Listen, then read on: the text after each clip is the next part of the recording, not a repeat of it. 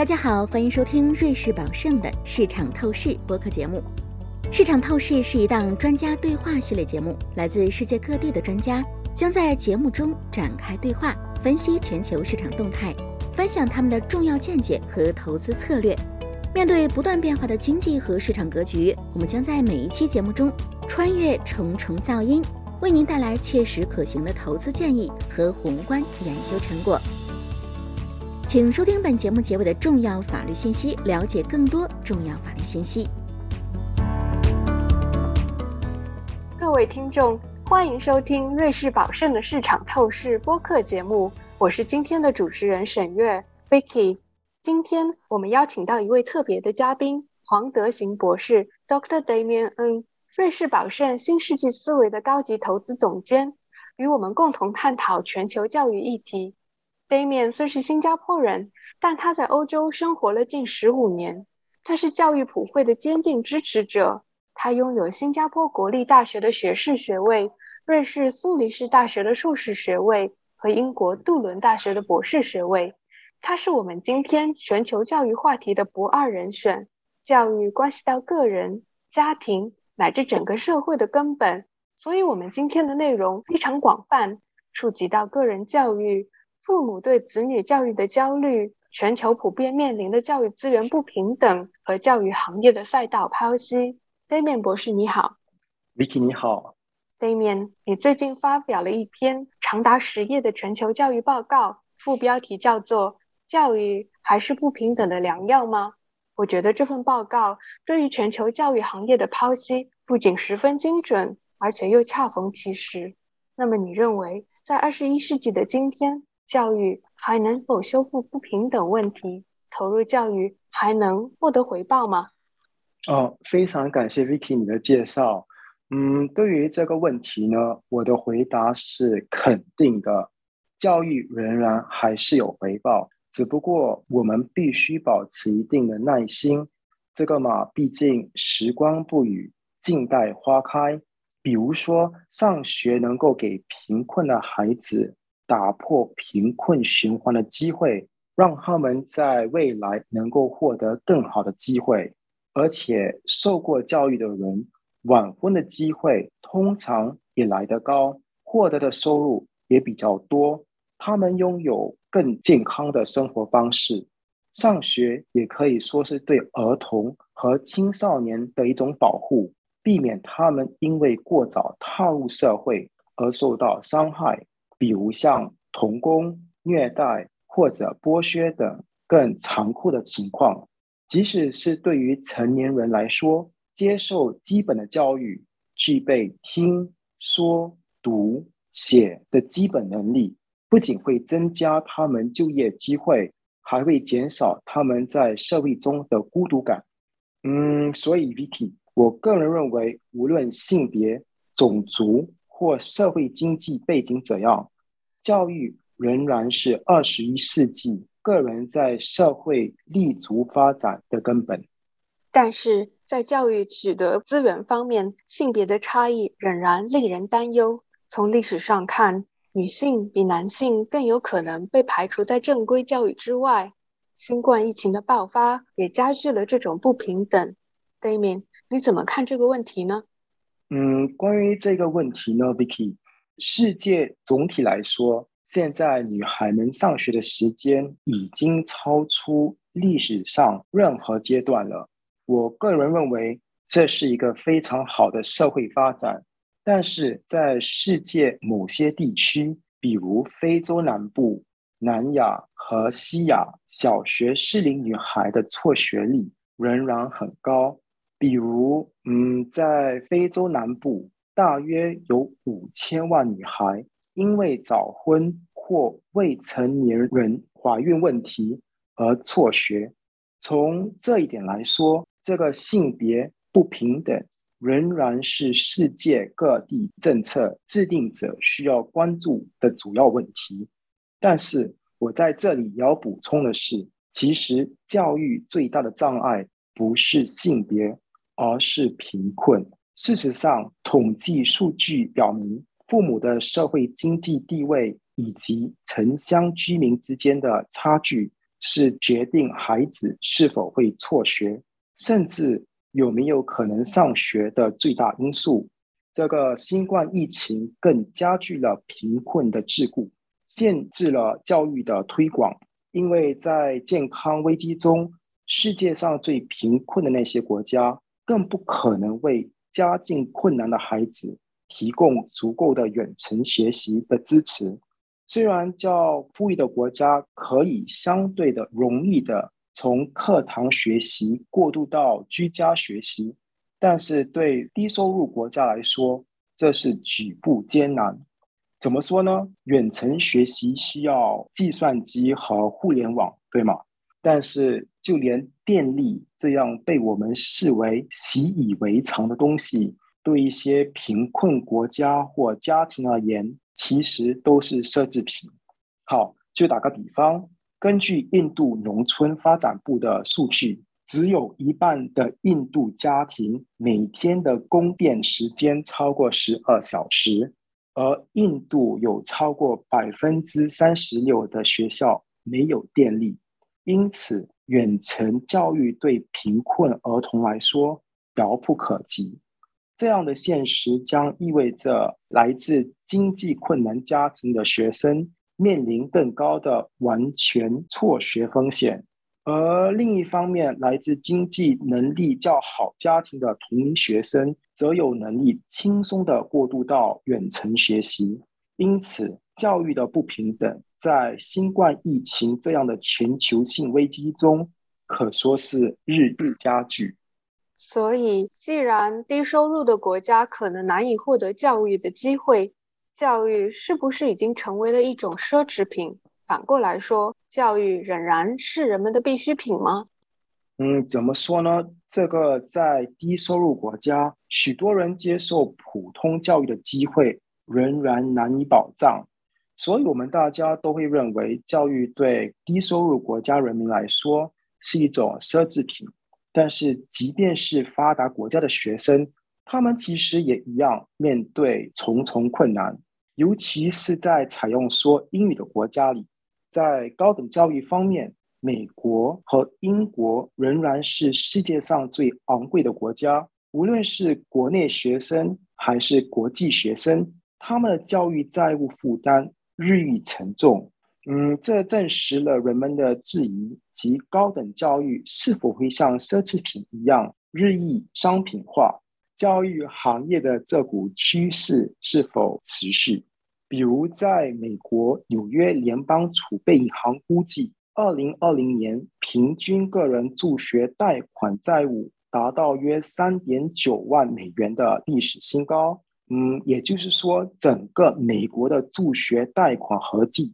近 一点六万亿美元，比整个国家累积的信用卡债务还要高，而且每十个人就一个人拖欠助学贷款，还有许多学生为支付学费而一筹莫展。从这一点来看，我个人本身是觉得整个社会可能必须反思这几个问题，那就是教育是否已经沦为就业市场的昂贵的入场券，还有高等教育是否应该成为一项基本社会权利，而且既然高等教育能造福社会，是否应该免费呢？或者学生们是否应该更多选择通过在职培训方式获取职能？那么为什么这些昂贵的英语国家仍然是世界各地许多学生求学的首选？那你为什么又选择在英国和瑞士而不是新加坡深造呢？其实学生出国留学的原因有很多，包括我自己。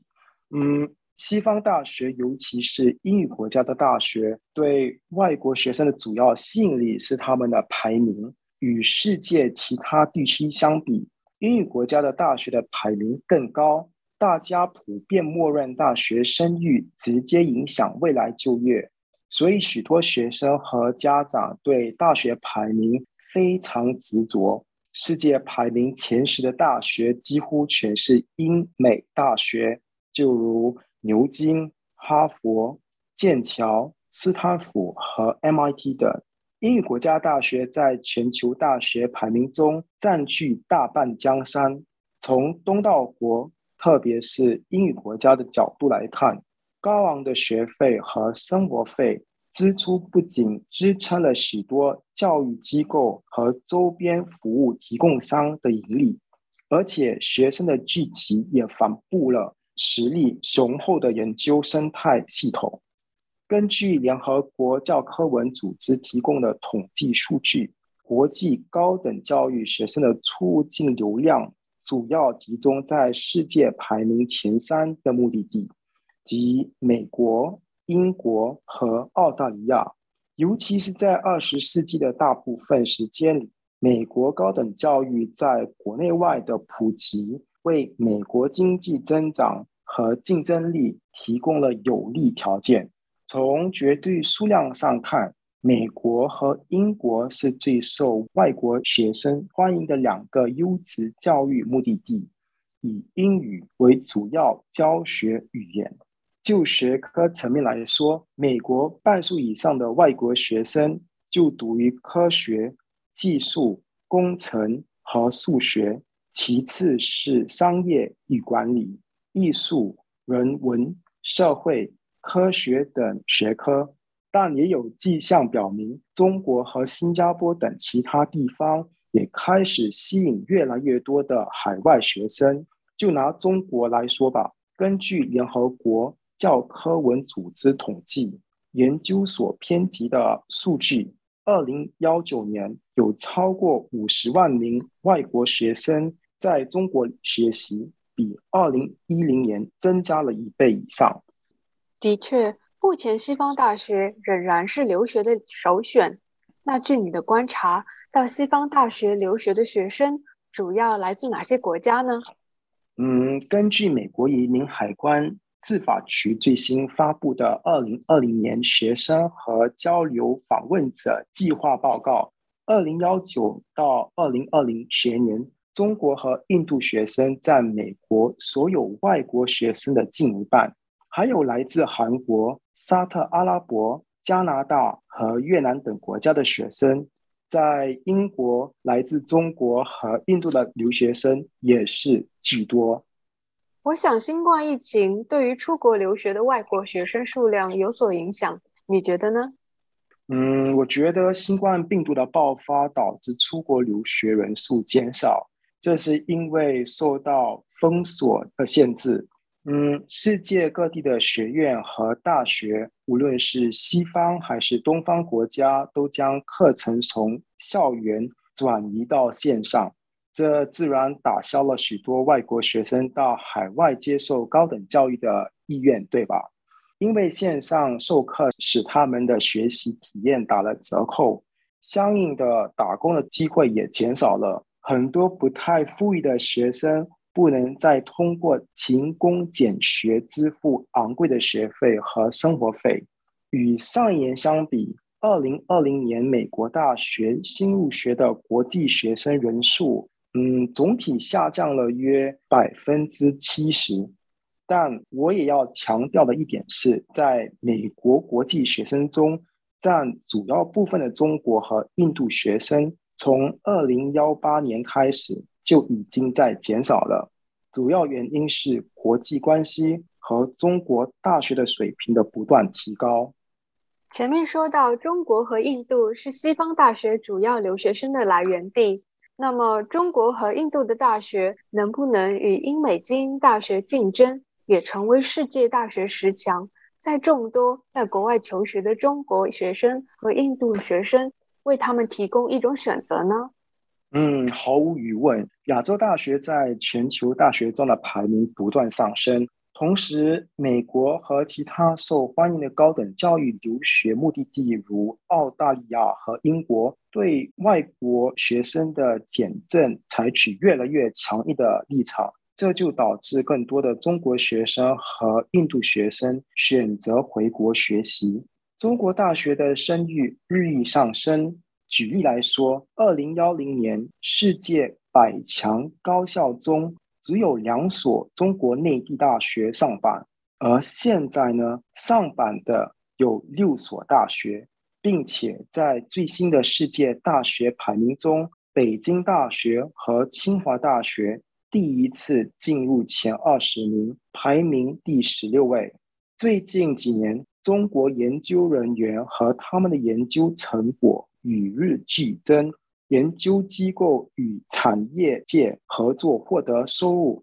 也不断提高，这都说明中国大学在国际排名中的地位正在上升。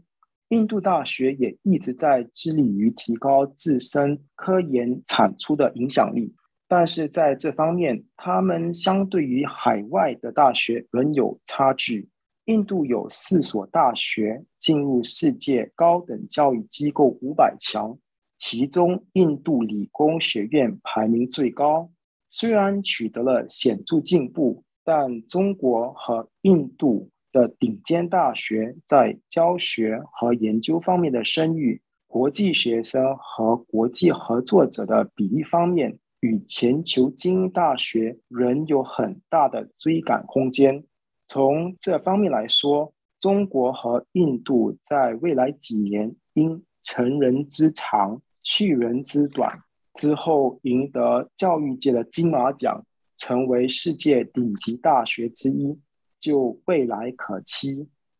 Damien， 那么从投资的角度来说，我们的听众应该对全球教育这个主题注意些什么呢？个人教育的投资是一项长期的终身的事业。 Vicky， 你可能已经听过中国春秋时期的哲学家管仲曾经说过，十年树木，百年树人。培养下一代人才是一个缓慢和艰苦的过程，但对于一个国家的长期可持续发展至关重要。从投资的角度来看，我们对全球教育主题保持神圣观点，因为教育在任何国家都是强监管行业，并且考虑到为消除社会和财富的不平等，各国都需要保持义务教育的非盈利性质，因此这个行业可能有大幅上涨空间。但谈到参与教育数字化的全球性公司，因为创新和科技不断融入教育行业，我们认为教育科技的长期前景可期。如今教育板块估值处于低位，另外在解除封锁限制后，学生逐渐回归校园，都可能造成教育科技和其他教育类板块的短期波动，包括儿童、托管和 K 十二 教育、成人教育和国际出版公司等。所以在前景更加明朗之前，我们对教育行业继续保持谨慎。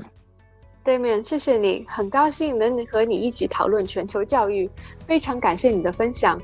谢谢你 Vicky， 我也很开心。各位听众朋友，我们下期再见。感谢您收听瑞士宝盛的市场透视。如果您喜欢本期内容，可以通过 Apple Podcast 订阅，随时随地收听我们的节目。欢迎访问 double u double u double u dot julius buy dot com， 进一步了解瑞士宝盛、我们的团队以及我们的最新观点。我们将在下一期节目中为您呈现崭新内容，欢迎当时收听。以下内容为节目免责声明，本节目中所述信息与观点属营销资料，并非独立金融或投资研究成果。本节目内容仅供参考，并不构成经由或代表瑞士宝盛发出的买卖任何证券、证券相关衍生工具及其他产品，或参与任何司法管辖内的特定交易的邀约、推荐或邀请。对因使用本节目内容而导致的任何损失，瑞士宝盛不承担任何责任。请访问 double u double u double u dot julius buy dot com slash legal slash podcast 了解更多重要法律信息。